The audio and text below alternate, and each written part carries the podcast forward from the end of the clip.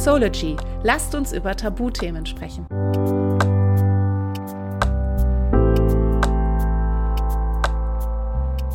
Hallo, liebe Hörer, unsere Sology-Fans. Wir begrüßen euch zu einer neuen Folge von Sology spricht. Sology spricht, genau. Ähm, heute geht es um das Thema Einsamkeit und Alleinsein. Und dieses Thema hat sich der Toni ausgesucht und deswegen möchte ich dir das Wort übergeben. Was ist Hallo. für dich? ja, hi Toni, was ist für dich Einsamkeit? Ich möchte jetzt, bevor ich meine Definition von Einsamkeit vorlese, ähm, möchte ich kurz mal den offiziellen Begriff erläutern äh, durch die Definition von Wikipedia. Der Begriff Einsamkeit bezeichnet im Sprachgebrauch der Gegenwart vor allem eine wahrgenommene Diskrepanz zwischen den gewünschten und den tatsächlichen vorhandenen sozialen Beziehungen eines Menschen. Es handelt sich dabei um das subjektive Gefühl, dass die vorhandenen sozialen Beziehungen und Konflikte, äh, Kontakte, Entschuldigung, nicht die gewünschte Qualität haben klingt nach ähm, Erwartungen und Realität, so das Typische, was wir auch Ta kennen, ja. Tatsächlich. Und äh, für mich ist es, weil äh, das Thema Alleinsein und Einsamkeit, ähm, also das ist jetzt das Thema, worüber wir reden möchten. Ähm, die sind sich ja nicht so weit entfernt, aber dann doch schon sehr entfernt. Und für mich ist Alleinsein, ähm, also ich bin gerne allein. Also das ist schon mal für mich ist Alleinsein nichts Negatives. Ähm, dadurch kann ich Energie tanken, äh, kann ich mich zurückziehen, mich sammeln, ähm, kann Dinge erledigen, die für mich wichtig sind und ähm, irgendwie brauche ich das einfach. Und für mich ist aber dann Einsamkeit genau das, wenn es äh, nicht mich nicht erfüllt, sozusagen. Diese, dieses Alleinsein mich nicht erfüllt. Das ist für mich dann Einsamkeit. Mhm, ja, das klingt schlüssig. Ähm, und ich würde da auch mitgehen, dass Einsamkeit und Alleinsein ähm, zwei unterschiedliche Dinge sind. Weil, also aus meiner Sicht ist, ähm, wie das schon beschrieben wurde, dass Einsamkeit etwas, was wir fühlen, ähm, ein Gemütszustand und Alleinsein ist im Äußeren. Also Alleinsein ist ein Fakt. Entweder sitze ich hier allein oder ich habe Gesellschaft. Ähm, genau. Das ist, also im Außen und in, im Innen sind es zwei sehr unterschiedliche Dinge, aber du kannst auch einsam sein, wenn du mitten in der Menschenmasse bist, wo du ja alles andere als allein bist und trotzdem dich einsam fühlen und dich isoliert fühlen von den anderen und dich vor allem äh, von den anderen unterscheidend fühlen. Ich weiß nicht, ob, wie ich das anders formulieren kann. Also, dass du anders bist als die anderen und deshalb missverstanden bist und keiner nachvollziehen kann, wie es dir geht. So dieses Gefühl. Ähm, und du kannst allein sein und dich alles andere als einsam fühlen, so wie du es eben auch schon beschrieben hast, dass es eher zum Energietanken ist, ja. Ähm, genau. Sicher, geht, manchmal ist man einsam und allein, aber oft das ja. eine oder das andere. Einsamkeit gibt es aber auch in allen möglichen, das hast du jetzt auch schon gut beschrieben, in allen möglichen ähm, Sachen. Also man kann jetzt, wenn man sagt, okay, und das ist jetzt wieder auch das, was hier in, dem, in der ähm, Erklärung so, so schön beschrieben ist, wenn man jetzt ähm, sich einsam fühlt vielleicht und möchte ähm, soziale Kontakte haben, um diese Einsamkeit loszuwerden, sage ich jetzt mal, ähm, aber in der Gegenwart von äh, mehreren Menschen oder von einer Person ähm, trotzdem noch diese Einsamkeit spürt, dann ist es ja immer noch eine vorhandene Einsamkeit, aber man ist ja nicht allein. Genau das, was du ja erzählt mhm, hast. Genau. Und äh, Toni, ja. wie kommt es, dass du dir dieses Thema gewünscht hast? Ähm, hast du gerade eine Zeit, wo du Einsamkeit hinter dir hast oder fühlst oder ist das ein häufigeres Thema bei dir? Ja, also den, den, äh, diesen Zustand, den ich jetzt am Anfang beschrieben habe, ähm, der tritt jetzt bei mir tatsächlich in letzter Zeit häufiger auf und ähm, deswegen habe ich mir jetzt das es geht bestimmt vielen Menschen da draußen ähnlich oder, oder können sich da reinführen. Und ich denke, es ist einfach mal wichtig, über das Thema zu sprechen, weil ähm, damit man einfach, und weil das ja unser Motto ist, Faisology, einfach auch mal über die unbequemen mhm. Sachen zu sprechen, über die Tabuthemen. Und deswegen ähm, denke ich, ist es immer ganz interessant, das Ganze anzusprechen. Und ähm, ich denke auch, dass ganz, ganz, ganz viele Menschen auch echt versuchen, ihre Einsamkeit zu erdrücken, einfach um äh, durch ständige äußerliche Einwirkungen diese erzwingen.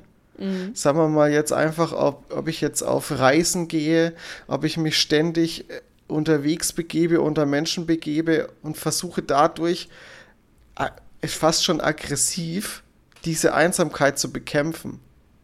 Das kenne ich auch. da ich, fühle ich mich gleich ein bisschen äh, angesprochen. Also ja, dann äh, erzähl doch gleich mal. Mm, ich ähm, glaube, bei mir ist das Einsamkeitsgefühl viel dieses, was ich eben in meiner persönlichen Definition schon erwähnt habe, dass ich mich nicht verstanden fühle von meinen Mitmenschen.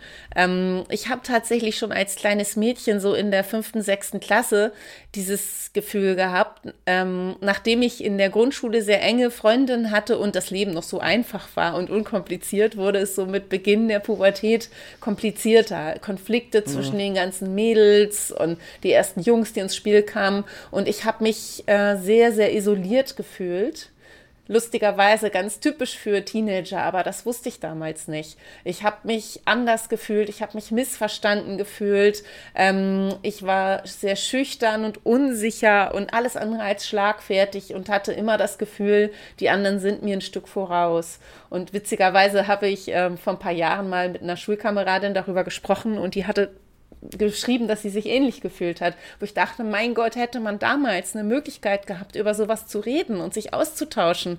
Denn, denn wenn man mit Menschen redet, die das gleiche Gefühl haben, fühlt man sich vielleicht gleich automatisch nicht mehr einsam, weil man sich verstanden fühlt. Aber das waren, ich meine, das waren die 90er, da hatten wir so Internet und das alles noch nicht und äh, die Möglichkeit war einfach nicht so da und auch auf die Idee zu kommen, ja, das war noch nicht so gegeben, auch gerade vor allem, weil ich in so einer, aus einer Kleinstadt kam, kam, wo einfach, mm, ja, wo es eben noch nicht so auf die Art und Weise möglich war. Und ich habe das irgendwie so ein bisschen durch mein ganzes Leben auch mitgezogen, dieses mich nicht richtig verstanden fühlen. Ich hatte in meinen 20ern ganz tolle Freunde und, äh, und so, aber dennoch ähm, bin ich ein bisschen anders. Also ich habe viele Menschen getroffen, die mich mögen, so anders wie ich bin und die mich so akzeptieren und mir, ähm, ja, ja, für die das wunderbar passt. Und zu, mit diesen Menschen fühle ich mich nicht einsam, weil ich mich auch, wenn ich mich nicht absolut hundertprozentig verstanden fühle, mich akzeptiert fühle.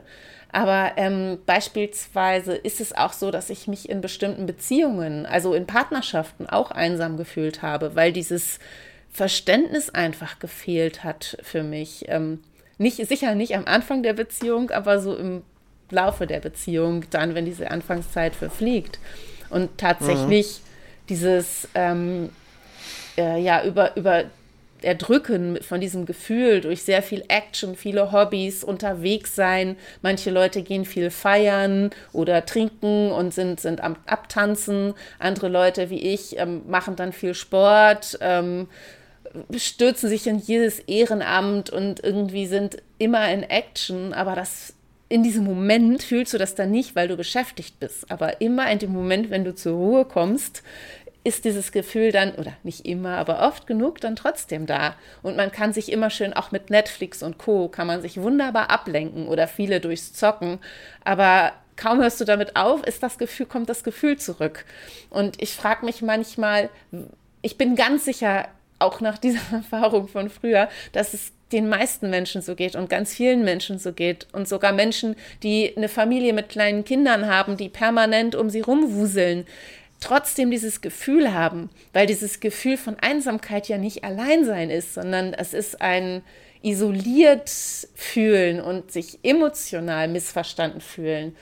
Und das kannst du in Menschenmassen. Es gibt viele, viele große Berühmtheiten, die sich selbst umgebracht haben, weil sie sich einsam gefühlt haben und sie permanent auf Bühnen stehen und zwischen Tausenden von Menschen sind und tausend, zig Leute haben, die um sie rumwuseln, Manager und Co. und trotzdem dieses Gefühl da ist. Und dann fragt man, wenn man denkt, das ist Alleinsein, hä, du bist doch das Gegenteil davon, aber so ist es ja nicht. Ja. Genau. Ist ja nicht allein, aber sie kann sich ja trotzdem einsam fühlen, die Person. So ist es mhm. ja. Ähm, wo denkst du, was denkst du, wo kommt das her? Also wir haben jetzt ja den Begriff erklärt. also die Definition, aber aber wo, was ist, was ist, was denkst du, was so der Auslöser dafür ist? Oder was ist für dich der Auslöser? Du hast es jetzt schon angesprochen, auch mit in einer Beziehung. Ähm, was müsste denn die Beziehung für dich machen oder für dich hergeben, damit du dich nicht einsam fühlst? Wow, das ist eine ganz tolle Frage. habe ich, äh, hab ich so auf diesem, auf diese Direktheit noch gar, also auf so einem direkten Wege noch gar nicht drüber nachgedacht, aber trotzdem finde ich dann, weiß ich doch schnell Antworten. Ja, es ist ähm, dadurch, dass ich eben wahrscheinlich auch wegen meines ADHS ähm, etwas anders ticke als die meisten Menschen, ähm, hilft es mir, auf Leute zu treffen, die ähnlich ticken. Ich meine, es heißt ja auch so schön, gleich und gleich gesellt sich gern. Und sicher, wenn ich auf ein männliches Pendant zu mir treffen würde, der genauso ist wie ich, das wäre super anstrengend und würde wahrscheinlich nicht funktionieren. Aber es wäre ähm, dieses tiefe Verständnis da. Und ich glaube, das muss gar nicht ein Mensch sein, der genauso ist wie ich. Ich habe schon ganz tolle Menschen in meinem Leben getroffen, die mich richtig verstanden haben, auch wenn sie mich nicht verstanden haben. Weißt du, was ich meine? Also die Verständnis für mich hatten, die nicht verurteilt haben oder bewertet haben, ähm, sondern die mich akzeptiert haben, wie ich bin, genommen haben, wie ich bin und mir Raum gegeben haben für meine Verrücktheiten und meine Art und ähm, die ja, die einfach, äh, wo ich einfach mich absolut gehen lassen kann, charaktermäßig. Ähm, ich, ich, weiß nicht, wie ich es anders beschreiben kann mit gehen lassen, aber ich muss mich nicht zusammenreißen, ich muss nicht irgendwas darstellen. Ich muss kannst, nicht, du kannst einfach du selbst sein. Ja, so genau. Ich kann ich, ich kann nicht selbst sein und ähm, darf mir das erlauben. Und diese mhm. Menschen, auch wenn sie anders sind als ich charakterlich, ähm, diese Menschen, äh, mit denen fühle ich mich nicht einsam. Okay. Ich habe jetzt auch schon überlegt, was, was meine Antwort mhm. auf meine Frage wäre. Wow, was für ein komischer Satz. ja, klar. ähm, aber ähm, in, ich denke, in meinem Fall wäre es einfach Zuneigung, Nähe, mhm. also aber nicht so das ist jetzt wieder so, so, so, so eine Schwierigkeit. Nähe habe ich ja auch, wenn ich jetzt äh, meinem Alltag nachgehe, arbeiten gehe, habe ich ja auch die Nähe von Menschen. Aber ich, wie, wie soll ich das definieren? Eher so eine, so eine liebevolle Nähe? Also wünschst du dir tatsächlich. Vielleicht sogar körperliche Nähe? Ja, das ist meine Frage. Ist es dein, ja. dein Wunsch nach einer körperlichen Beziehung? Also nach, nach, also ist es mehr eine Beziehung, äh, die du dir wünschst, oder wirklich so dieses tiefe Verständnis? Also es ist, ist ja, sind nicht zwei Paar Schuhe, also es geht oft Hand in Hand, mhm. aber bei dir ist es quasi, dass du einfach auch diese, diese körperliche Nähe dann noch viel mehr möchtest und das auch damit reinspielt, oder? ja, also das würde ich, würd ich, würd ich doch. Hm? Mhm. Jetzt habe ich mich völlig verhaspelt. Ja, alles gut. Mhm. Ähm, ja, doch würde ich schon so, so bezeichnen. Mhm. Klingt jetzt vielleicht oberflächlich, aber. Ähm, Nein, das klingt doch man, nicht oberflächlich. Wenn man sowas nicht hat, dann vermisst man sowas halt einfach. Und das, das ist auch ganz schwer, sowas zu bekommen. Und ähm, für manche vielleicht nicht, aber ähm, ja, und auch, auch so, also Zuneigung ist was, was, was, äh, was man ja auch nicht unbedingt überall bekommt. Mhm. Aufmerksamkeit. Das ist, das ist was. Und ähm, ja, nee, ich würde es, ich würde es jetzt daran festmachen. Ja. Zuneigung, Aufmerksamkeit und körperliche Nähe, ja. Mhm. Und ähm, vielleicht halt auch Liebe. Ja, ich glaube, das klingt vielmehr auch nach dem, nach einem Wunsch nach einer Beziehung, so ein bisschen, wie du es beschreibst. Ja, natürlich äh, würde ich das schon so sagen, aber ich denke auch, dass, dass dass ähm, wenn ich wenn ich diese ich, okay ich sag's jetzt ich, ich nenne das jetzt als Bedürfnis mhm. weil das ist ja trotzdem was wo jeder anstrebt auch ein bisschen Aufmerksamkeit Anerkennung das das ist ja was was in uns in, intrinsisch ja. drin ist in uns Menschen ja absolut und ich denke wenn das wenn das auch ein bisschen gedeckt wäre das muss ja nicht unbedingt über eine Beziehung also über eine eine Liebesbeziehung gedeckt werden. Das kann ja auch über eine, eine andere Beziehung gedeckt werden. Ich denke, dann könnte das mir auch helfen. mhm. würde ich jetzt mal so sagen.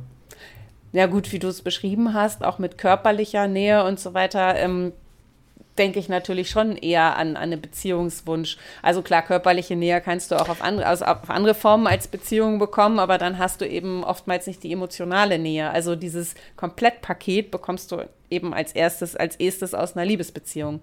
Also körperliche und seelische Nähe, wenn man das so nennen kann. Ja. Nee, also du hast da schon einen Punkt.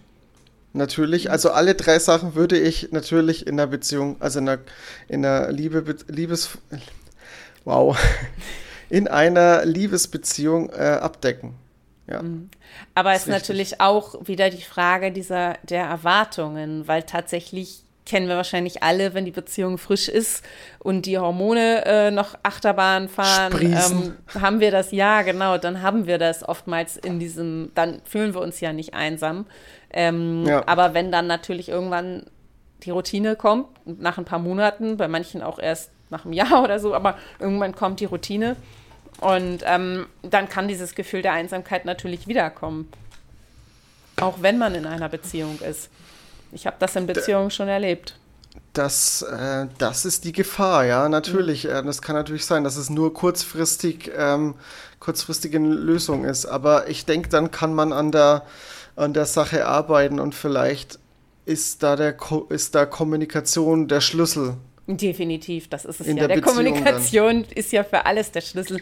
Natürlich kannst du daran arbeiten, aber auch das kann dir, auch wenn beide daran arbeiten, was ja schon mal die Voraussetzung ist, kann es dir meiner Erfahrung nach, die mag bei jedem anders sein, aber meiner Erfahrung nach kriegst du trotzdem keine Garantie dafür, die Einsamkeit nicht irgendwann wiederzufühlen, dieses, dass das Gefühl nicht trotzdem auch in der Beziehung wiederkommt. Ähm, und mein Ziel für mich ist es, dass ich unabhängig von anderen Menschen diese Einsamkeit bearbeiten möchte. Also ich möchte nicht, dass ich nur durch einen Partner oder bestimmte Menschen diese Einsamkeit loswerde, sondern ich möchte sie mit mir selber loswerden, damit ich mein Alleinsein kann, auch als genießendes Alleinsein, als, Alleinsein kann, genießen kann, also als positives Alleinsein und ähm, dass ich nicht äh, wie so ein Duracell-Hase durchs Leben flitze und mir permanent Action aufbürde, ähm, nur um dieses Einsamkeitsgefühl nicht zu haben und mir dann Leute suchen, die mir das wegmachen. Also ich möchte da unabhängig von sein und ja, selber für mich nicht das Gefühl von Einsamkeit haben. Definitiv, ja. Das ist, ähm, das ist natürlich auch ein Punkt, worüber ich mir Gedanken gemacht habe. Weil eigentlich, ich, ich gehe ja immer aus, aus der Sicht hinaus, also ähm, wenn man jetzt vom Glück spricht, wenn ich nicht selber glücklich sein kann, dann muss ich daran arbeiten, dass ich selber glücklich sein kann, weil ich, es, es gibt niemanden da draußen oder keine Person, die für mein Glück verantwortlich ist. Hm, das, das hast du gut gesagt, das stimmt. Das, ähm, und das kann nur ich hm. alleine schaffen, mit mir glücklich zu sein. Mit genau. mir alleine. Mit mir um alleine. jetzt wieder das Wording äh, rauszukriegen. Ja. Das stimmt, äh, das stimmt auf jeden Fall, weil du tatsächlich, wenn du durch jemand anderen ähm, das Glück haben willst, dann ist die Erwartungshaltung an die andere Person viel zu groß und die Verantwortung, die du dem unbewusst oftmals ähm, aufbürdest und die Person nimmt da irgendeinen Druck wahr und kann es auch nicht greifen. Und das kann dann natürlich sehr, sehr schwierig werden und fühlt sich dann vielleicht auch unbewusst verantwortlich für den Partner. Und da hast du eine sehr große Disbalance in der Beziehung, da hast du völlig recht. Ähm, das stimmt. Also ich muss auch ehrlich sagen, ich habe das gerade so schön gesagt. Ich möchte das für mich alleine ähm, lernen, nicht mit mir einsam zu sein oder so. Ich habe das so schön gesagt, aber ich bin da auch noch nicht am Ziel. Also es ist, ich habe dir zwar ein paar Jahre Lebenserfahrung voraus an der Stelle, aber ich bin noch definitiv nicht so, dass ich jetzt unseren Zuhörern sagen kann, wie das funktioniert. A, kann ich das eh nicht, weil jeder sowieso individuell ist, aber natürlich. Ähm, bin ich nicht da, wo ich hin möchte. Und ich glaube auch, dass wir erst am Ende unseres Lebens hoffentlich dahin kommen, wo wir hinwollen. Ähm, aber ich habe zumindest dieses Ziel oder ich habe dieses Thema bewusst, genauso wie du auch, Toni, ähm, dass wir eben für uns selbst, für unser Selbst äh, Seelenheil oder uns, unsere Zufriedenheit ähm, selbst verantwortlich sind und dass ein pa Partner eher so die Zielkirsche auf dem großen Eisbecher ist. Also so ein kleines Add-on, aber nicht die Basis. Und genau. ähm, ich bin aktuell in dem Punkt, ich möchte zu diesem Zeitpunkt der Aufnahme keinen Partner. Ich bin gerade aus einer Beziehung raus und ähm, die habe ich zwar verarbeitet, aber ich wünsche mir keinen Partner an dieser Stelle. Und die Einsamkeit, wenn ich keinen Partner will, muss ich dann natürlich trotzdem auch irgendwie anders äh, für mich klarkriegen. Aber das ist auch, äh, also das, das wäre jetzt so ein, so ein Ding, was ich jetzt als nächstes mal anschneiden möchte. Ähm, es ist ja auch kein, also Einsamkeit ist natürlich erstmal was Negatives. Also so grundsätzlich, wenn man an Einsamkeit denkt, denkt man an was Negatives. Mhm. Genauso wie viele auch an, bei Langeweile an was Negatives denken. Aber es kann natürlich auch was Positives sein. Gesunde Langeweile, äh, wenn man sich wirklich, wirklich sagt, okay, ich setze mich jetzt mal hin und ich genieße jetzt mal die Sting, äh, die, Sti die Stinge, ja, die stille, die stille Langeweile, einfach um, um den Moment kurz, ja, es ist ja wie, wie meditieren schon fast, ähm, das ist ja auch was bewusst machen, was, was wieder Bewusstsein, was fühlen, mhm. ähm, das macht man ja bewusst, aber so, so eine Einsatz, also so eine, ich habe den Faden komplett verloren, glaube ich gerade. Ich weiß aber, worauf du hinaus möchtest. Also du ähm, überlegst gerade analog Einsamkeit versus Langeweile. Langeweile kann positiv sein, weil sie dich auch inspirieren kann und dir neue Gedanken bringen kann, auch wenn genau. die Langeweile als so negativ ähm, wahrnehmen. Und ähm, wie geht denn das, äh, wie ist das denn im Übertragen auf die Einsamkeit? Genau, jetzt habe ich es wieder. Danke dir. Ähm, das lassen wir übrigens auch so drin. Ähm, ja, die Einsamkeit ist, ist nämlich auch nicht unbedingt negativ. Natürlich fühlt sich eine Einsamkeit ähm, emotional gesehen schlecht an, weil man das, man möchte sich ja nicht einsam fühlen. Aber eine Einsamkeit, denke ich, zeigt einem auch auf, welche Bedürfnisse gerade nicht abgedeckt sind und äh, wo, wo, wofür wir Verlangen haben in dem Moment, was der Körper jetzt gerade in diesem Moment braucht. Und, und die Seele, genau.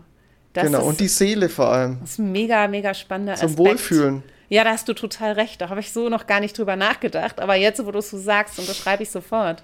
Stimmt auf jeden Fall. Das ist genauso wie wenn du dir, keine Ahnung, beim, beim Kochen, beim, beim, beim äh, Schneiden von Gemüse dir einen Finger schneidest, den Schmerz spürst und dann erst siehst, oh, ich habe mir einen Finger geschnitten. Ähm, dass dein Körper sagt, hey, äh, hier ist was passiert. Hm. Ich habe es tatsächlich auch ich kenne diese Situation auch und bestimmt auch viele von euch, dass ich einfach so ein Tief habe, es ist keine Depression, sondern ein Tief aus dem Einsamkeitsgefühl mhm. und mir äh, einfach vor mich hin heule und dann auch so, äh, es fängt an mit so Gedanken, äh, so Gedanken irgendwie, warum bin ich hier allein und äh, warum haben alle anderen Freunde und Spaß und ähm, also ich steigere mich in so Totalitäten rein, wie ich habe keine Freunde, keiner liebt mich, so, so ein Quatsch, es ist Blödsinn, aber das steigert mein, ja. mein Gefühl, ich fühle das manchmal so und dann habe ich wirklich Momente, zum Glück sehr selten, aber dass ich dann heulend auf dem Sofa Sofa sitze oder im Bett liege und mich erstmal ausheulen muss und diesen ganzen, dieses ganze keiner mag mich Gefühl irgendwie rausflenne und dann bin ich danach, oh, meistens penne ich dann ein oder so irgendwann, aber dann bin ich total erfrischt und dann sind diese ganzen Tränen rausgeheult und ähm, rückwirkend denke ich dann auch, hä, was war denn mit dir los? So ein Quatsch. Aber es sind so diese Momente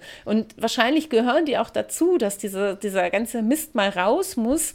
Ähm, auch so absurde Gedanken, bei denen man eigentlich weiß, dass sie Quatsch sind.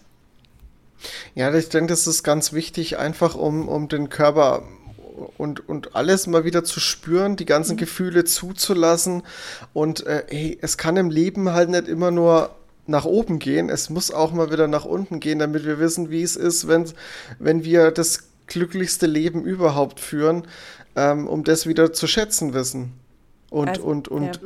wirklich zu fühlen. Das kann halt nicht, nicht, nicht äh, ständig sein, dass wir auf Dopamin Vollgas äh, aufgeblasen sind ähm, das geht halt einfach auch nicht ständig. Nee, das funktioniert nicht. Also ich denke mir auch immer, mein großes Ziel ist eine generelle Zufriedenheit, weil ich glaube, dass Zufriedenheit ein langfristiges Gefühl sein kann, aber glücklich sein ähm, sind immer Peaks, die dann wieder, ja. die dann, also wie du schon sagst, mit Dopamin irgendwie immer mal wieder pushst und dann fällst du wieder ein bisschen runter. Und ähm, wenn ich nur bis zum Zufriedensein abfalle, bin ich, glaube ich, äh, glücklicher als, als normal. Aber so klar, so Momente müssen einfach auch sein.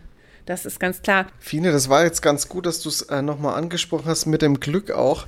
Ähm, denn Einsamkeit, wenn man Einsamkeit erfährt, bedeutet das ja nicht direkt, dass man unglücklich ist. Oder komplett unglücklich ist. Da Oder würdest du das, Nein, also würdest ich, du das nee, das anders formulieren? Ja, also ich, die, die Worte sind irgendwie Äpfel und Birnen. Ich finde sie schwer zusammenzubringen. Unglücklich und Einsamkeit. Ich glaube schon, dass die Dosis das Gift macht, wie man so schön sagt, und dass du, wenn du dich sehr, sehr, sehr wie permanent sehr stark einsam fühlst, ähm, oftmals vielleicht auch in Kombination mit einer Depression, ähm, dann bist du unglücklich, ja, weil dieses Gefühl äh, dieser Traurigkeit, dieser ganz tief sitzenden Traurigkeit, die ja mit Einsamkeit kurz einhergeht, ähm, da ist. Und ich denke, dass schon beides möglich ist. Wenn du so einsam bist, wie wir es beschrieben haben, also so Momente hast, ähm, äh, wo man sich mal ausheulen muss oder so Momente, wo man keiner hat mich Liebgefühle hat, ähm, dann ist das bestimmt was, was dich nicht per se unglücklich macht, sondern nur in dem Moment. Aber ich glaube, langfristig kann Einsamkeit schon heftig sein.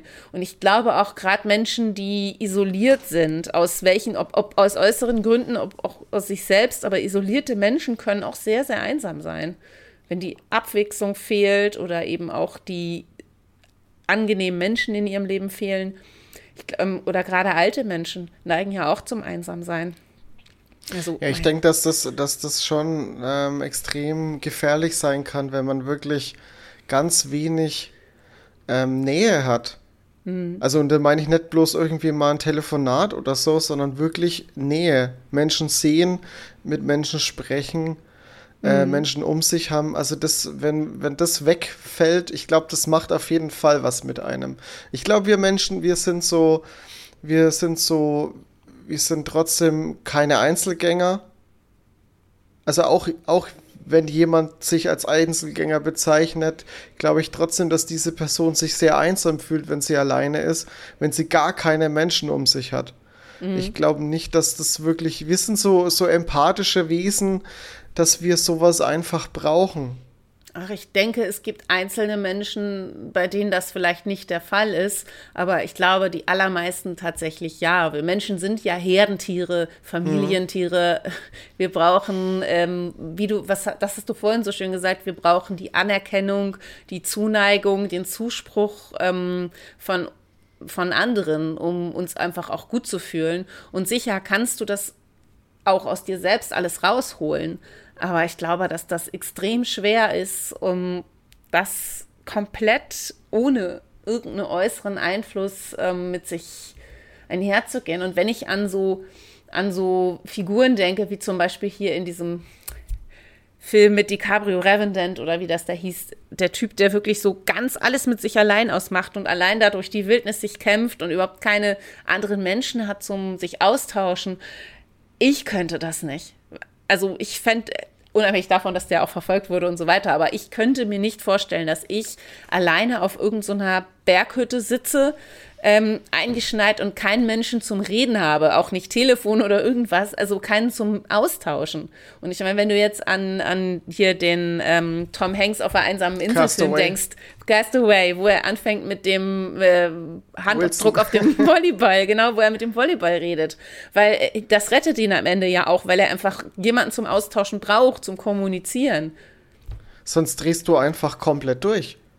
Kennst du das, dass du manchmal auch mit dir selber Dialoge fühlst, führst, so in deinem Kopf? Ich mache das, mach das tatsächlich äh, wirklich sehr oft, dass ich mit mir selber rede einfach. Auch wenn ich manchmal alleine bin zu Hause, ich rede manchmal irgendwie mit mir selber vor mich hin irgendwie. Es mag jetzt, also es könnte jetzt durchaus, ihr könnt es ruhig, ihr, wenn ihr das jetzt hört, ihr könnt es jetzt durchaus verurteilen. Mir ist das scheißegal, ehrlich gesagt. Ich mache das manchmal und ich bin, also ich möchte, ich möchte schon von mir behaupten, dass ich nicht komplett bekloppt bin.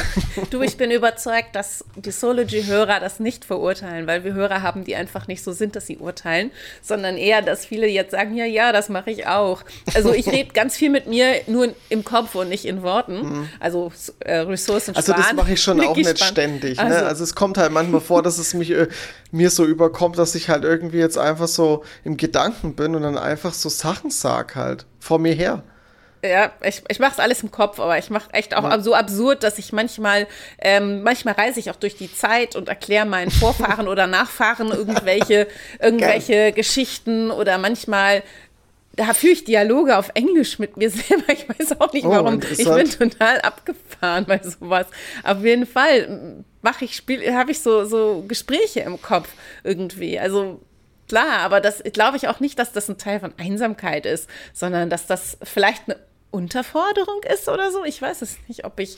Ich weiß nicht, wie wir das, das äh, als was wir das definieren sollten. Keine Ahnung. Ich weiß auch nicht, ob das unbedingt jetzt was Ungesundes ist. Ich würde es nicht sagen. Ich habe tatsächlich ähm, eine sehr gute Freundin von mir, ähm, hatte, da, hatte mir das mal erzählt, dass sie so Zwiegespräche mit sich selbst ständig führt. Ich habe sie auch zu Soology eingeladen, aber sie wollte nicht gerne in den Podcast kommen. Das liegt Schade. ihr nicht so. Aber ähm, sie hatte auch gesagt, dass ähm, äh, sie diese Gespräche permanent führt und ihr Sohn auch so nonstop irgendwie solche Sachen in, im Kopf. Und er hat noch eine Tochter und die hat gesagt, nee, kenne ich überhaupt nicht, mache ich gar nicht. Also das finde ich total interessant irgendwie, äh, ob sie das so wie sie es beschrieben haben, gar nicht macht oder ob sie es wirklich null macht. Und mich würde jetzt total interessieren, wo wir jetzt vom Thema Einsamkeit ein bisschen abgekommen sind, wie es bei euch draußen, äh, bei euch unseren Zuhörern ist, bei euch da draußen. Ähm, macht ihr sowas? Habt ihr auch solche Dialoge im Kopf oder redet ihr mit euch selbst? Oder könnt ihr uns auch gerade überhaupt nicht folgen und kennt das gar nicht? Bitte, bitte, lasst es uns wissen. Total, ich bin jetzt sehr neugierig. Und und vor allem ganz wichtig, äh, wie, wie definiert ihr für euch Einsamkeit und, und wenn ihr wollt, äh, sagt uns doch, was, was bei euch, wo bei euch die Einsamkeit triggert. Hm. Also was, was der Auslöser für eure Einsamkeit ist.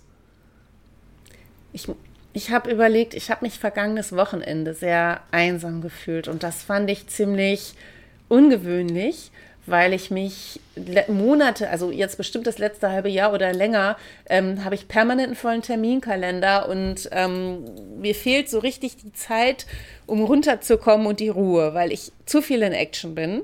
Und äh, wie gesagt, ich habe mich dann auch noch aus einer Beziehung getrennt vor ein paar Wochen, ähm, weil dafür einfach auch kein Raum in meinem Leben mehr war. Und dann hatte ich jetzt dieses Wochenende, wo ich nichts auf dem Schirm hatte. Und ich mich total gefreut habe, ausschlafen, gemütlich frühstücken und irgendwas ist immer zu tun. Und der Tag geht schnell um, klar. Aber es war auch sehr komisch, weil ich dachte, Mensch, sonst ist doch immer so viel und hatte schon fast den Impuls, jetzt irgendwelche Freunde zu fragen, oh, ich hätte jetzt endlich mal Zeit und so. Und habe das dann auch bewusst nicht gemacht und saß dann so da und dachte, Mensch, jetzt hätte ich Bock rauszugehen. Jetzt hätte ich Bock feiern zu gehen, was ich wirklich, worauf ich sonst keine Lust habe. Ich habe richtig diese, diese Lust darauf bekommen, unter Leute zu gehen und mich fertig zu machen und so. Ja. Das ist genau das, was ich vorhin gemeint habe. Also das mhm. ist, äh, ich denke, dass das absolut gesund ist. Ähm, ich meine, gut, das mhm. ist jetzt nur meine Meinung, ich das jetzt nicht verifiziert, ich bin ja kein Psychologe. Ähm, dass, das, dass man solche Phasen auch einfach mal aushalten muss ja, und kann. Ja, und also das dass gut. das gut ist. Ich habe endlich genug geschlafen, endlich mal ausgeschlafen, ähm, habe dann ja, hab in meiner Wohnung rumgewurschtelt, einkaufen, weißt du, so die typischen Sachen, die man sowieso mal nebenbei macht, aber ähm, mir dafür wirklich den Raum auch genommen und irgendwelche Serien geguckt und was nicht noch alles und habe dann einfach auch gesagt, okay, ich hänge jetzt hier einfach mal zwei Tage komplett ab und dann war die Woche sowieso wieder voll. Also total. Du hast, also von, von, dem, was du eben gesagt hast, absolut. Das war sehr, sehr gesund. Wenn ich mir jetzt aber vorstelle, ich hatte das mehrere Wochen am Stück, ähm, dieses, dieses Nichts-Vorhaben, glaube ich, würde das bei mir persönlich schon wieder umschlagen, dass es mir zu wenig ist. Aber da ja. ist natürlich, das ist auch immer eine Typfrage, weil beisp beispielsweise bei anderen Menschen das Bedürfnis nach Action sehr, sehr unterschiedlich ist. Ähm, viele brauchen ja viel mehr Rückzugsraum. Ähm, und da meine ich nicht nur dieses Alleinsein oder unter Menschen sein, sondern auch ähm, Entschleunigung. In, welch, in welchem Tempo bist du unterwegs? Ähm, also bist, rennst du von Termin zu Termin, machst dies noch, das noch, das noch, das noch? Oder hast du vielleicht Arbeit und einmal in der Woche eine Verabredung oder was auch immer. Also wie, wie schnell ist man da? Das ist ja auch sehr, sehr individuell. Also bei mir ist es tatsächlich so, ich brauche da schon viel meine Ruhe. Also ich bin da eher, eher das Gegenteil von dir dann. Ähm, aber ich bin auch trotzdem so, dass ich dann auch mal meine Action brauche halt, natürlich. Alles ähm, immer so ein dieses, bisschen dosiert in der genau, richtigen dieses, Menge. Mhm. Dieses, aber ich brauche nicht dieses, dieses, ähm, dieses krasse ähm, auf mich einwirkende. Meine Therapeutin, also, hat also immer, ähm, meine Therapeutin hat immer gesagt, ich sei ein Charakter, ich komme durch die Aktivität zur Ruhe. Und damit hat sie auch mhm. recht. Ich kann nicht nur vom Fernseher sitzen und nichts tun, da drehe ich durch. Ich muss dabei irgendwas machen. Meistens dadurch am Handy, nicht so gut. Aber ich könnte auch häkeln oder Nägel lackieren oder essen oder irgendwas. Aber irgendwie eine Tätigkeit, bei einer passiven Tätigkeit irgendwie. Also es beruhigt mich mehr, Tetris zu spielen, als nichts zu machen, so ein bisschen. Und das ist ja auch, ähm, also ist mein extremer Charakter. Ich glaube, ich bin da ein bisschen ungewöhnlicher. Aber ich finde diese Bezeichnung von ihr, ähm, entspannen durch Aktivität oder so ganz gut. Also ohne Sport, glaube ich, wäre ich auch weniger entspannt irgendwie so in mir. Und das ist beispielsweise was, ähm, was meine letzte Partnerschaft äh, schwierig gemacht hat, weil er da nicht so war. Also er wirklich die Entspannung zur Entspannung braucht oder die, das Nichtstun zum Runterkommen so ein bisschen. Aber da bin ich tatsächlich sogar ähnlich wie du. Also ich würde da auch ähm, dieses, ich mache das zwar auch, dass ich mich hinsetze und jetzt mal einen Film anmache und bewusst einfach nur den Film gucke, aber ich muss auch ganz viel machen. Also es ist schon teilweise auch ein bisschen, ich muss mich dann schon teilweise auch dazu zwingen, dass ich einen, einen Film oder eine Serie angucke und die dann einfach nur angucke oder, oder dann nebenbei noch irgendwas anderes mache. Also das geht mir schon auch so. Wieso ähm, zwingen? Wieso zwingen? ja, schon. Wieso zwingst du dich denn dazu, dann nur die Serie nee, ähm, naja, das ist, wenn man, ich bin der Meinung, wenn man eine Sache, einen Film oder eine Serie nur so nebenbei guckt, dann ähm, gibt mir, gibt mir der Sache nicht die Aufmerksamkeit, die sie verdient hat. Verdient die Serie denn so viel Aufmerksamkeit? Es kommt auf die Serie an und auf den Film an. Ja.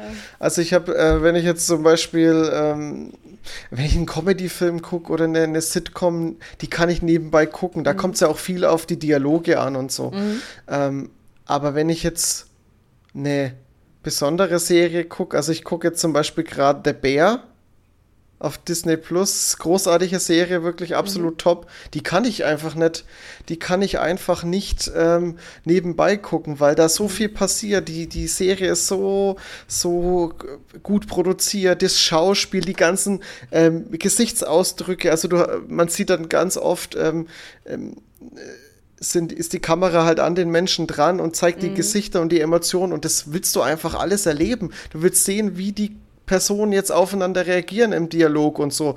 Und, ähm, und was da jetzt passiert. Und dann ist das auch noch eine Kochserie. Also da wird gekocht, dann willst du auch das Essen sehen, weil das immer mhm. fantastisch mhm. aussieht und alles Mögliche. Also das ist wirklich, und da kann ich einfach nicht äh, weggucken. Nee, das, das, das fesselt mich interessant. dann. Ja, es ist mit dem Fesseln so. Das habe ich halt mhm. halt bei ähm, Fernseh- oder Filmserien und so sehr selten. Also bei diesem vorhin genannten Revenant mit dem DiCaprio, wo er da allein durch die Wildnis geht, da habe ich nebenbei gar nichts. Da war ich völlig gefesselt und habe Stunden später gemerkt, oh, du hast ja gar nicht aufs Handy geguckt, für mich sehr ungewöhnlich. Ähm, aber da ist es eben auch so, es ist wenig Dialoge und viel, was passiert. Und ähm, da kann ich das verstehen, wenn man da mal nicht hinguckt oder auch Untertitel nicht, nicht sieht, äh, wenn man was mit einer Sprache, die man nicht kann, wie Englisch, äh, guckt, dann ist es natürlich ähm, ähm, deutlich schwieriger. Aber bei den meisten Sachen, das stimmt schon. Da sind so viele Dialoge, dass ich den Dialogen lausche und währenddessen woanders hingucke, irgendwas anderes mache. Also ich es ist halt immer auch die Frage, ähm, braucht man, wie viel Input braucht man? Also ich kann auch Hörbücher hören, während ich arbeite, außer ich mache was mit Text. Das kann ich auch. Ja, können ganz viele Menschen nicht. Viele Leute schlafen bei Hörbüchern ein. Also ich bin dann besonders konzentriert und schlafe alles andere als äh, schnell ein, auch beim Autofahren und so. Also dieses zwei Dinge gleichzeitig machen ist tut mir viel besser als als ähm, nur bei einer Sache sein. Da muss ich mich viel mehr konzentrieren. Ich kann im Telefonat besser lauschen, wenn ich nebenbei kritzel. Und ich habe in der Schule früher immer nebenbei irgendwelche Bilder gemalt und dafür Ärger bekommen, weil ich aber besser zuhören konnte, wenn ich währenddessen irgendwie kritzel, irgendwo meine Bewegung reinlasse. Das ist wahrscheinlich auch das ADHS. ich, äh, bei mir ganz, ganz, ganz lustig, wenn ich telefoniere, also wirklich so, äh, jetzt nicht beruflich, da kann ich das nicht machen, ähm, aber da schreibe ich eh immer generell alles mit, was der Kunde mir halt mitteilt, was mhm. ich äh, notieren muss. Aber wenn ich so privat telefoniere, und das ist eigentlich total egal, ob ich jetzt einen, ähm, einen Arzt anrufe und einen Termin ausmache oder ob ich jetzt mit einem Freund ein längeres Gespräch führe. Ich laufe immer durch die Wohnung, total verrückt. Ich mhm. kann nicht, ich kann mich nicht hinsetzen und telefonieren. Ja, aber das dann würde auf dich auch diese, diesen Satz meiner ja. Äh, Therapeutin von, äh, passen. Ja. Genau. Sag ich ja, ich muss auch irgendwie so oft irgendwas nebenbei machen, weil ich irgendwie einfach das brauche halt, diese Beschäftigung.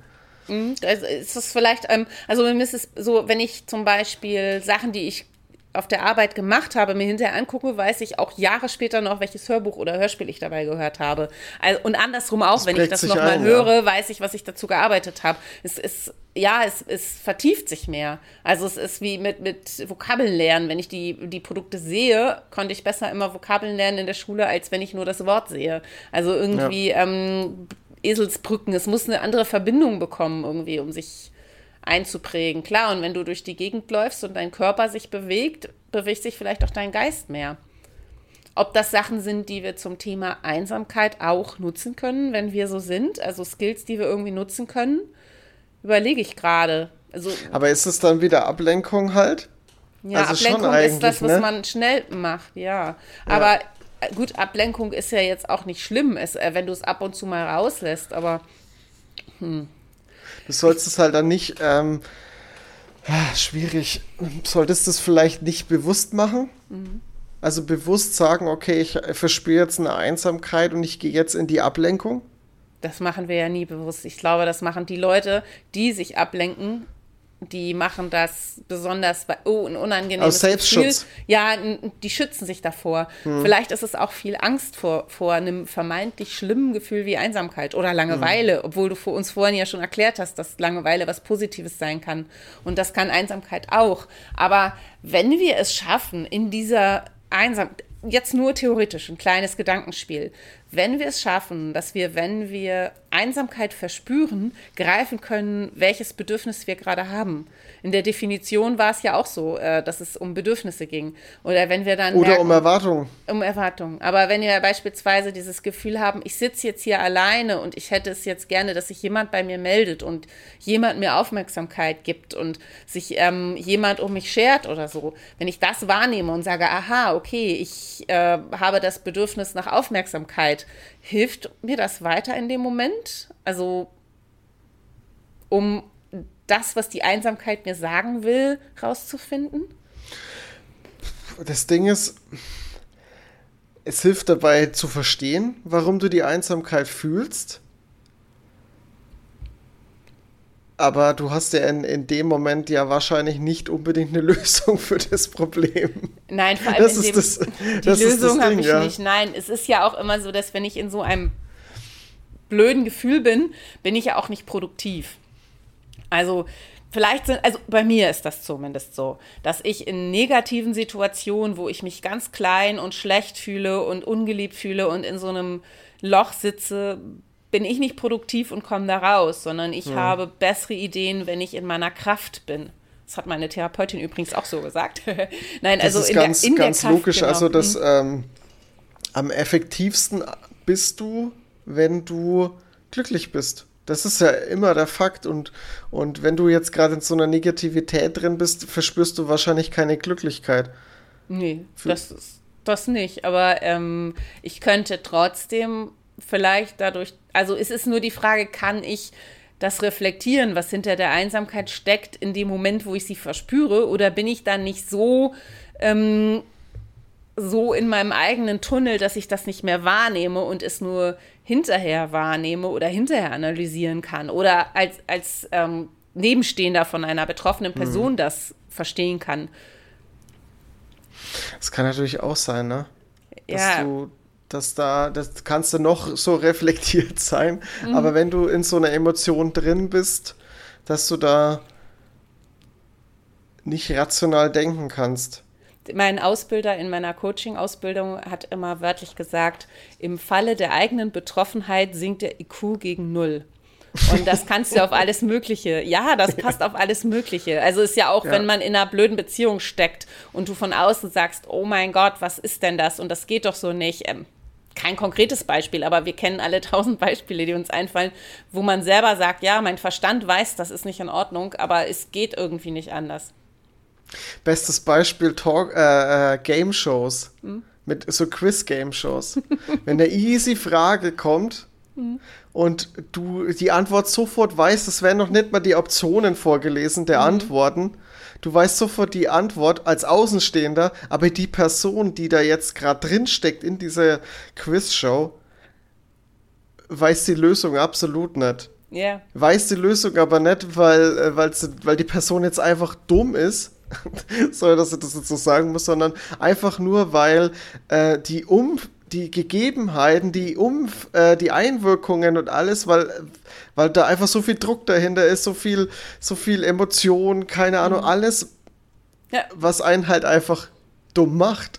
Ja, wie, wie im, im, Sport. Wenn es um ja. was geht und du eine Drucksituation hast, ist der Kopf so voll, ähm, dass du deine Leistung nicht so abrufen kannst wie im Training. Also es ist auch nicht ungewöhnlich. Ähm, aber ich frage mich einfach, was wir machen können, wenn wir so Einsamkeitssituationen haben und in dieser Situation selbst nicht an das Gefühl kommen, was dahinter steckt. Da fällt mir spontan jetzt einfach nur Tagebuch ein. Aufzeichnen, wie fühle ich mhm. mich jetzt gerade? Weil ich tatsächlich, ich habe so ein kleines Büchlein, was ich glaube ich schon seit fast zehn Jahren führe. Sehr unregelmäßig, aber da schreibe ich solche Sachen rein und, ähm, und manchmal stehen da Dinge drin, die sind so rückwirkend, denke ich nur, oh mein Gott, wie schlecht ging es dir da denn? Und ähm, wenn ich das lese, fühlt es sich noch krasser an, ähm, als ich mich daran erinnere, wie es in dem Moment war. Ähm, aber vielleicht hilft uns das, dieses Gefühl zu verstehen, wenn wir es nicht haben und dann neutral so von außen analysieren können und sagen können, ja, ganz klar, was dahinter steckt. Das war ja, wie gesagt, beispielsweise das Gefühl ähm, von mangelnder Aufmerksamkeit. Okay, was kann ich tun, um Aufmerksamkeit zu bekommen? Da frage ich mich als erstes, von wem möchte ich denn Aufmerksamkeit bekommen? Welche Art der Aufmerksamkeit und warum möchte ich sie bekommen? Und dann kann ich mich, wenn ich in meiner Kraft bin oder in meinem Normalzustand, kann ich mir diese Fragen stellen und eben einfach gucken, ähm, wie ich beim nächsten Mal, wenn ich mich einsam fühle, äh, da direkt gegen vorgehen kann. Das ist ein sehr, sehr, sehr, sehr guter Tipp. Also Tagebuch hilft ja wirklich in so vielen Fällen. Ähm, ich weiß, dass Tagebuch so negativ, äh, so, so ein negatives so ein kleines Mädchen-Ding meinst du? So kleine Mädchen, ja, die ihre, ihre so Liebestagebuch. Heute war ein es, schöner Tag. Hm? ja, es ist so negativ behaftet, hm. aber wir hatten es jetzt schon ein paar Mal im Podcast, dass es wirklich ähm, sehr unterstützend ist, das hm. Tagebuch zu führen. Also ich führe tatsächlich auch Tagebuch. Ähm, zwar im Moment nicht so regelmäßig, wie ich es gerne möchte, aber ich versuche da wieder eine Routine reinzukriegen. Ähm, das ist nämlich auch das Nächste. Eine Routine ist da halt auch ähm, eine super Sache. Ähm, mein Punkt wäre tatsächlich, ähm, was wir auch schon angesprochen haben, die Emotionen einfach zulassen. Mhm in dem Moment. Einfach, einfach reinfühlen in sich, die Emotion zulassen und beobachten. Du kannst auch deinen dein Vorschlag und meinen Vorschlag ideal kombinieren. kombinieren. Ja, total, ja. weil wenn du tatsächlich aufschreibst, was du fühlst, also wenn du dich einfach nur beschissen fühlst und da sitzt und heulst und dich einfach einsam fühlst, kannst du vielleicht in dem Moment auch das Wort Einsamkeit gar nicht benennen, obwohl du dich so fühlst, sondern du fühlst dich einfach nur bläh. Und ähm, wenn du dann aber aufschreibst, ähm, wie du dich fühlst und was du fühlst und ähm, wie fühlt es sich an oder wo steckt denn jetzt der Kloß im Hals oder ein Schmerz im Bauch oder was ist es denn, was du so körperlich fühlst und was ist es denn, was du wahrnimmst in dir, dann kannst du die Sachen in dem Moment sogar auch schon greifen, indem du sie definierst und vielleicht hilft das sogar schon, dass man aus diesem Moment rauskommt. Das kann gut sein, einfach. Mhm. Oder du hast ein Ventil, dadurch, dass du es aufschreibst. Meine Schrift ist manchmal auch richtig wütend geworden und krakelig und geht von so einer tiefen Trauer in so eine Wut über. Und ähm, ich, ich lasse dann alles in Worte raus und pulver das raus und dann verfliegt, verfliegt diese Wut ganz schnell. Da habe ich jetzt eine, eine ganz tolle, einen ganz toll ein Einwand. Ich will jetzt sagen Anekdote, weil das ist ja nichts aus meinem Leben. Aber ähm, ich habe das Buch, also eins meiner Lieblingsbücher ist von Dale Carnegie, wie man Freunde gewinnt. Mhm. Weißt du, kennst du das Buch, Fine? Ich habe da die ersten Kapitel gelesen, muss ich echt mhm. sagen. Es hat mich nur nicht so gefesselt. Ich bin kein so großer Sachbuchmensch. Ja, das ist halt das einzige Ding. Man muss halt Sachbücher mögen. Aber das mhm. äh, Schöne an den Büchern von Dale Carnegie ist, dass er ähm, Dinge erklärt an Fallbeispielen wie haben es andere Menschen gemacht und was, ähm, es gibt auch das Buch ähm, Sorge dich nicht lebe. Mhm. Das ist auch ganz toll, wie man mit, äh, mit Angstzuständen, mit, mit, mit Ängsten, mit Sorgen ähm, fertig wird und ähm, ist natürlich, also extreme Ängste und Phobien kannst du damit natürlich nicht lösen. Mhm. Aber so, so Grundsorgen und Grundängste, die du halt so im Alltag hast, ähm, die kannst du da echt ganz gut überwinden. Und der erklärt dann halt ähm, so schöne Beispiele, wie, wie andere Menschen mit, mit Sorgen umgegangen sind. Und da lernst du halt, ähm, da lernst du es, finde ich, schöner, wie wenn einfach einer nur sagt, ey, wenn du diese Emotion spürst der Angst, äh, dann machst du dies und dies und dann passt das. So wie es die meisten halt machen. Und da hast du halt wirklich ein, ein realitätsnahes Beispiel. Mhm. Und äh, auf was ich jetzt eigentlich hinaus wollte, ist, ähm, D. Carnegie hat es, ähm, hat es in seinem Buch beschrieben, früher, ähm, es ist ja ein sehr altes Buch tatsächlich, ich glaube aus den 80 Ah, Quatsch. 1940, ähm, glaube ich, kam das Buch erst einmal raus. Wow, okay. Also es ist super alt, aber immer noch scheiße aktuell. Und da gibt es nämlich diesen ganz interessanten Punkt, der, ähm, ich weiß äh, okay, ich weiß den Namen nicht mehr, aber ähm, da ist jemand gestorben und von ihm wurden ganz viele Briefe, damals hat man ja noch Briefe mhm. geschrieben, mhm.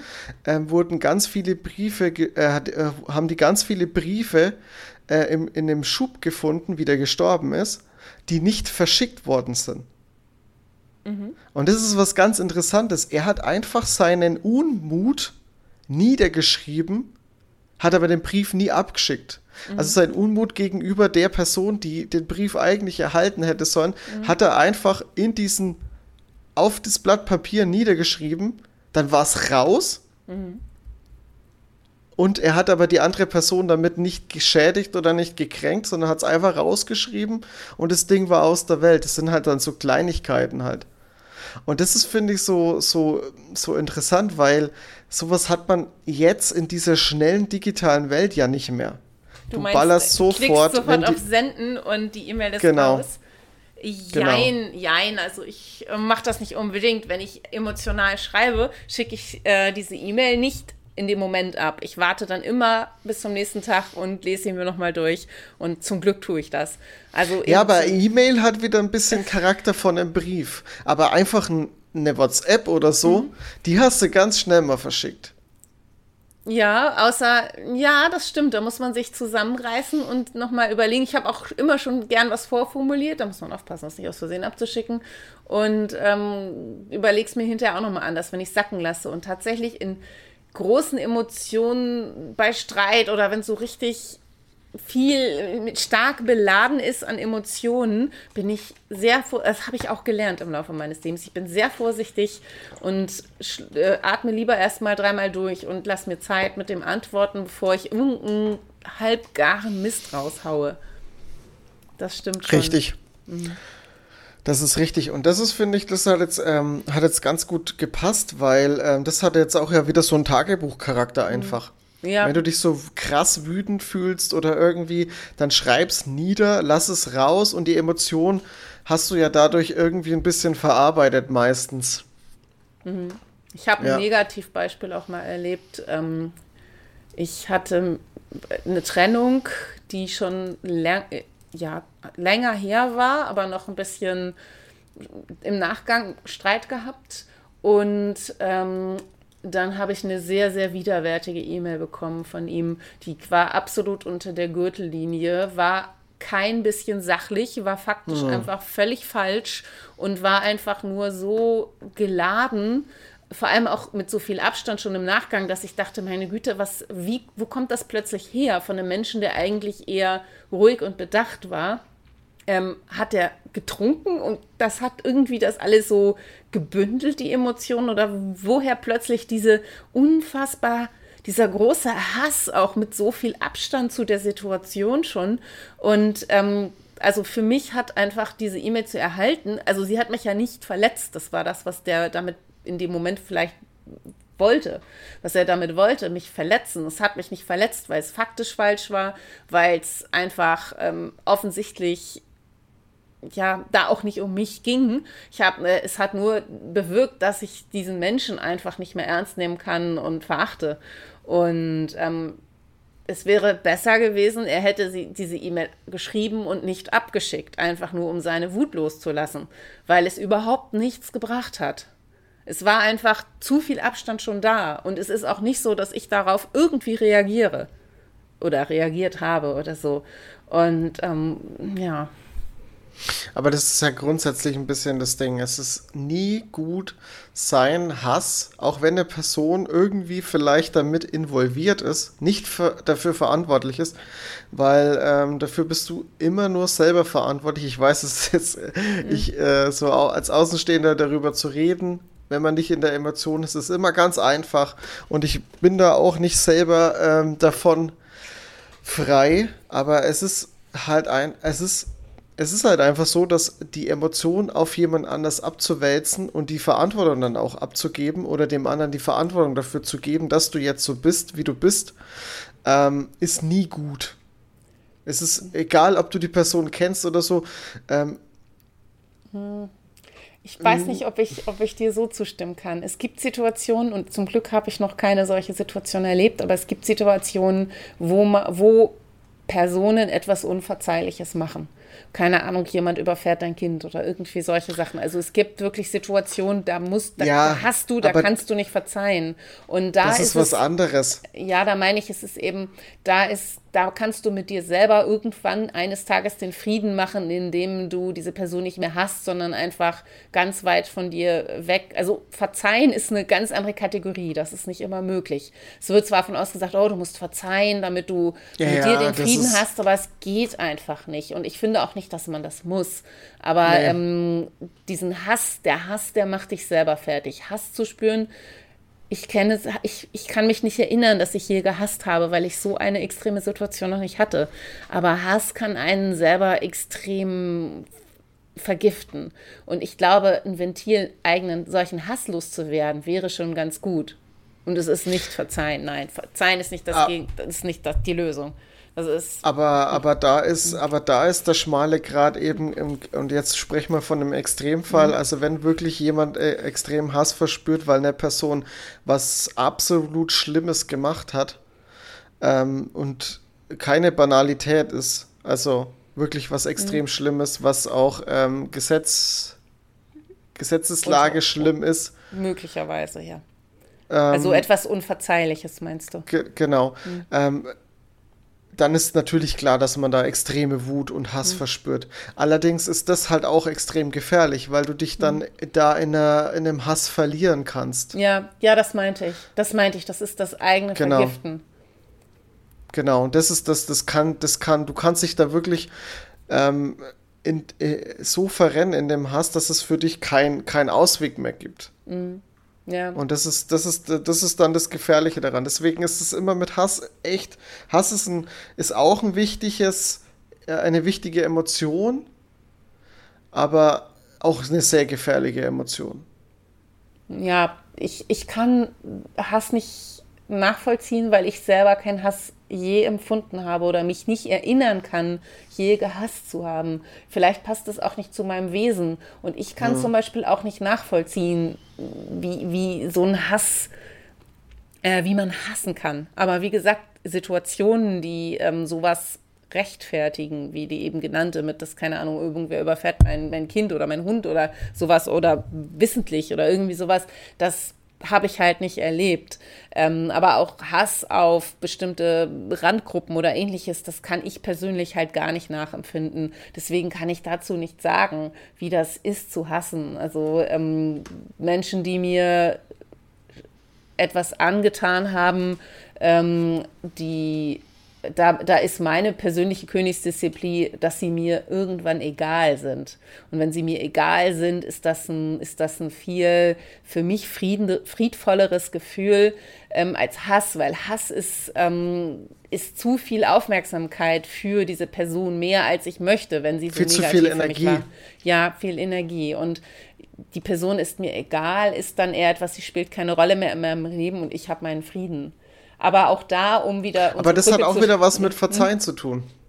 Ja, ja, Irgendwo verzeihen. Ja, verzeihen finde ich ist aber noch mal mehr. Verzeihen ist, ist, dass die Person, äh, dass man das, was sie getan ist, akzeptiert und gut heißt oder ja gut heißt vielleicht, aber dass man ja, oder nicht Akzeptanz mehr böse ist. vielleicht eher. Ja.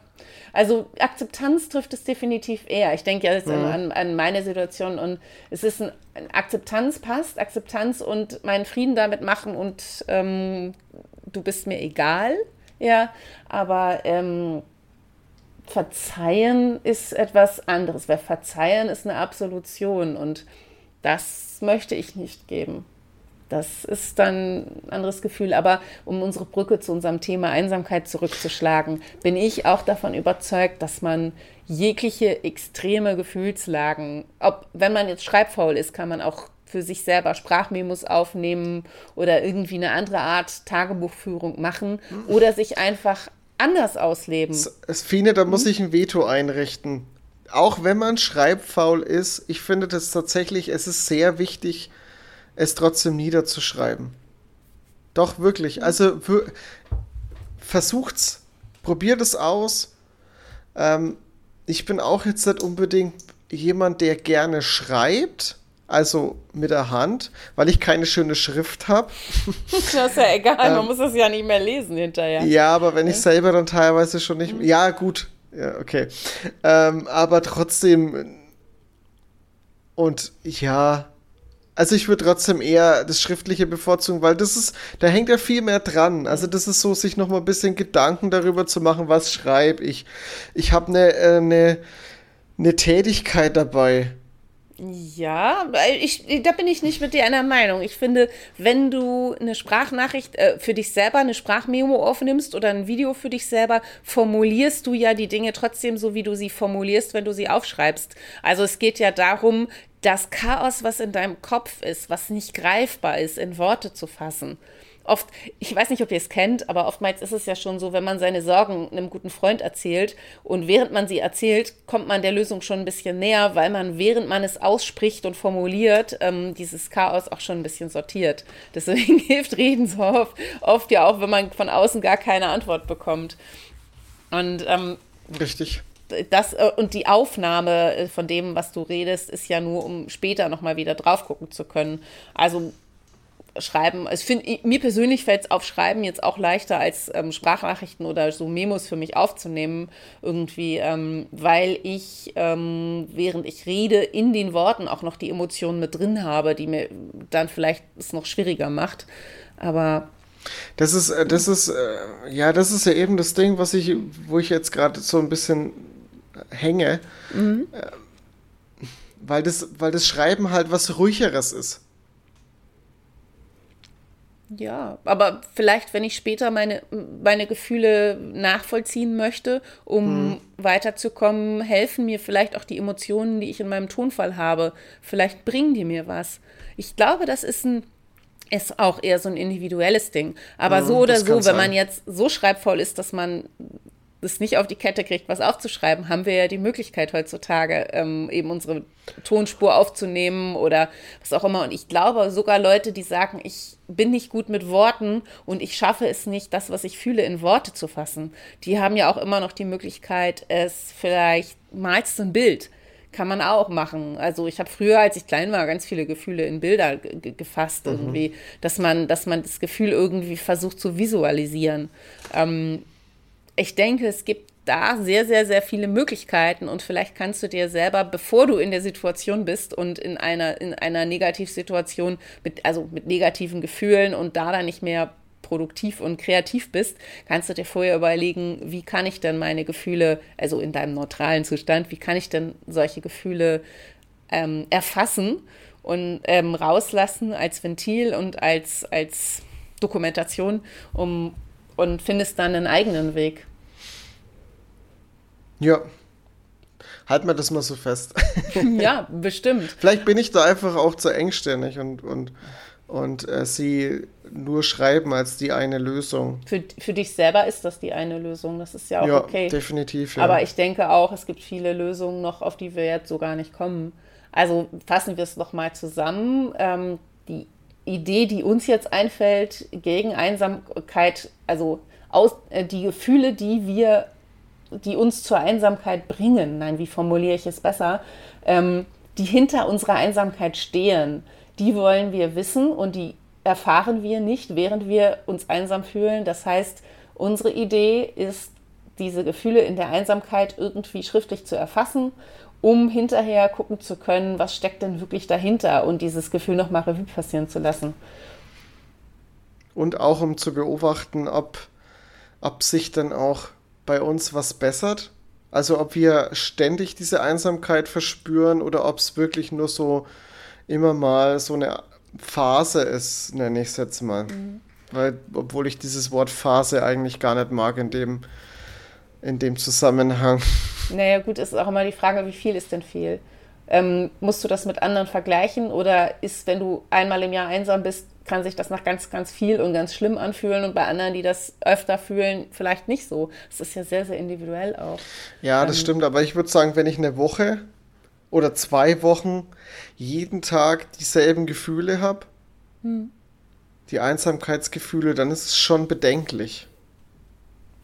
Wenn es bei dir so ist, ja, es, es ist halt immer die Frage. Wie also nein, ich spreche jetzt nicht hm. von mir. Hm. Ich, ich meine jetzt einfach nur so, also das würde ich jetzt so als Zeitrahmen festlegen? Ich glaube, ich würde mich da noch nicht mal auf einen Rahmen festlegen, sondern ich glaube, ich würde eher sagen, ähm, was die meisten Menschen, die sich mit ihren Gefühlen nicht auseinandersetzen, ähm, als Problem haben, ist, dass sie ganz große Angst vor negativen Gefühlen haben. Wir haben ja alle so eine große Tür zu unserem Unterbewusstsein und die meisten Menschen halten diese Tür zum Unterbewusstsein so mit ganz viel Kraft akt verschlossen, weil sie tierische Angst haben, äh, dass daraus irgendwas hervorkommt, was sie überfordern könnte oder ihr Leben beeinflussen könnte oder dass dann alles rausplatzt. Und ich gehöre zu den Menschen, die die Tür aufmachen und sagen, hallo, was ist denn da? Kommt doch raus, ich bin total neugierig, was passiert. Und ähm, wenn ich so bin, kann ich natürlich nach dem Einsamkeitsgefühl mich auch, wenn ich, wenn ich wieder gut drauf bin, nochmal damit befassen, nachlesen, was war denn jetzt und darüber nachdenken, warum habe ich mich so gefühlt. Deswegen, du bist auch so, sonst würden wir über dieses Thema nicht reden. Aber während wir jetzt so, dass wir das Gefühl ganz schnell ersticken und erdrücken mit Action, mit Ablenkung, mit irgendwas, ähm, kann ja auch sein, One-Night-Stands und ähnliches kann ja auch, äh, sind ja auch Ventile, die gegen Einsamkeit helfen. Also sich, sich einfach körperlich irgendwie jemanden zu holen. Oder ganz typisch sind Online-Dating-Plattformen, ähm, dass Leute da einfach nur ähm, Likes haben wollen oder eine Bestätigung im, im, im Schreiben, sich aber nicht mit den Menschen treffen wollen, weil es überhaupt nicht ums Menschen kennenlernen geht, sondern nur um ja, gemocht zu werden, bestätigt zu werden und Aufmerksamkeit von jemandem zu bekommen. Ganz typisch. Und das zu unterscheiden, ist, glaube ich, auch erst möglich, wenn du dir dessen selbst bewusst wirst. Ja, auf jeden Fall, auf jeden Fall, ja. Ist das, ist das schon ein Punkt, wo du sagen würdest, da wäre Hilfe angebracht? Also da sollte man sich Hilfe suchen?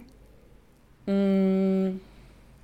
Weil es ist ja schon ein bisschen krankhaft. Muss man jetzt schon fast sagen, oder? Nö, finde ich nicht. Ich glaube, Findest dass. Du nicht? Nein, ich glaube, das Wort. Aber krank, ungesund ist es schon. Ich finde, ungesund ist es schon, ja. Ungesund ja. ist aber nicht krankhaft. Also ungesund ja, das stimmt. ist nicht falsche, gleich krank. Falsche Wortwahl. Ähm, krank ist, ist so ein Stigma. Da wollen wir ja hm. irgendwie auch von weg. Und ich glaube, wenn du wenn du das Wort krank auf vieles beziehst, werden viel, werden, glaube ich, die allermeisten Menschen auf irgendeine Art und Weise krank. Aber ich glaube, ungesund ist alles das, was dir kurz- und langfristig nicht gut tut. Und dieses, ähm, ich suche mir irgendwo Bestätigung und Aufmerksamkeit, bloß ähm, weil ich sie mir selbst nicht geben kann, ähm, ich weiß es aber nicht äh, und ich befasse mich damit nicht, ist bestimmt sehr, sehr ungesund. Und ich glaube, auf eine irgendeine Art und Weise machen das sehr, sehr, sehr, sehr viele Menschen.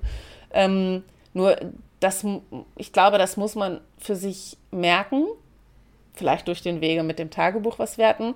Und das muss man für sich auch verändern wollen. Und ähm, ich weiß nicht, inwieweit die Menschen, die sich damit nicht auseinandersetzen, das auch wirklich wollen und auch offen dafür wären, wenn denen mal jemand, wenn die mal jemand mit der Nase drauf stößt. Es ist ja auch anstrengend. Ja, das klar. Da permanent die Tür zu deinem Unterbewusstsein zuzudrücken, kostet dich irre viel Kraft. Aber, aber wenn man das dann gewohnt ist, hm so zu leben und dann versucht, das zu ändern, ist natürlich auch anstrengend. Ja, klar. Wir sind totale Gewohnheitstiere und je mehr wir was gewohnheitsmäßig machen, desto schwerer ist die Veränderung. Aber ich glaube, dass Angst, und zwar Ängste, kleine Ängste, nicht, ähm, nicht die, nicht ähm, krankhaft, jetzt sage ich das Wort auch extreme Ängste, krankhafte Ängste, sondern die normalen Ängste, die haben wir nur, solange wir sie nicht überwinden. Also wer ja. beispielsweise haben meistens Leute, die noch nie pleite waren in ihrem Leben, panische Angst vor materiellem Verlust, weil sie weil sie nicht wissen, wie das ist und damit das Schlimmste verbinden. Und Leute, die aber schon mal mit wenig Geld klarkommen mussten, ähm, wissen, das ist gar nicht der Weltuntergang. Also das ist jetzt irgendein Beispiel gewesen, womit ich einfach sagen will, ähm, dass unsere Ängste uns ganz oft blockieren und die Angst davor, dass irgendwas in unserem Unterbewusstsein schlummert und wir müssen das bloß wegdrücken, was ja auch nicht bewusst gemacht wird, ähm, verschlimmert das Ganze nur. Und wenn wir es immer mehr machen und immer mehr machen, ja, staut sich das ja immer weiter an in unserem Leben. Ich denke, wir haben jetzt wirklich viel über das Thema gesprochen und wir sind auch echt gut abgeschweift. Und wir sind wieder zurückgekommen. Und wir sind wieder zurückgekommen, ja. da bin ich ganz stolz auf uns. Also herzlichen Dank, dass ihr euch diesen Podcast bis zum Ende auch angehört habt. Und vielleicht war er für euch äh, interessant. Vielleicht habt ihr auch selber äh, noch euren Senf dazuzugeben, habt eigene Definition von Einsamkeit und vor allem auch eigene Erfahrungen äh, dazu und Tipps und Tricks und könnt uns dazu auch noch was sagen, dann bitte, bitte tut's, meldet euch bei uns, kommentiert. Und ähm, ja, wir freuen uns schon auf unseren nächsten Podcast. Und habe ich noch etwas vergessen, Toni? Liked uns. ja. Abonniert diesen Podcast. Ja, genau. Und diese, diese, diese alte Leier kommt in den Discord. Da muss mal ein bisschen Leben rein. Und ähm, ja, sagt, sagt uns eure, eure Meinung zu dem Thema. Was bewegt euch? Was ist eure Definition? Und ähm, ja. Und wenn ihr eigene Themen habt, irgendein Thema, wir sind da total offen, irgendein Thema, was euch bewegt, kontaktiert uns auf irgendeinem Wege. Wir freuen uns. Und wenn ihr möchtet, nehmen wir auch mit euch einen Podcast auf. Bis bald. Wir können auch mit euch über das Thema reden oder wir reden eben nur zu zweit darüber. Alles easy. Tschüss. Tschüss. Sology. Lasst uns über Tabuthemen sprechen.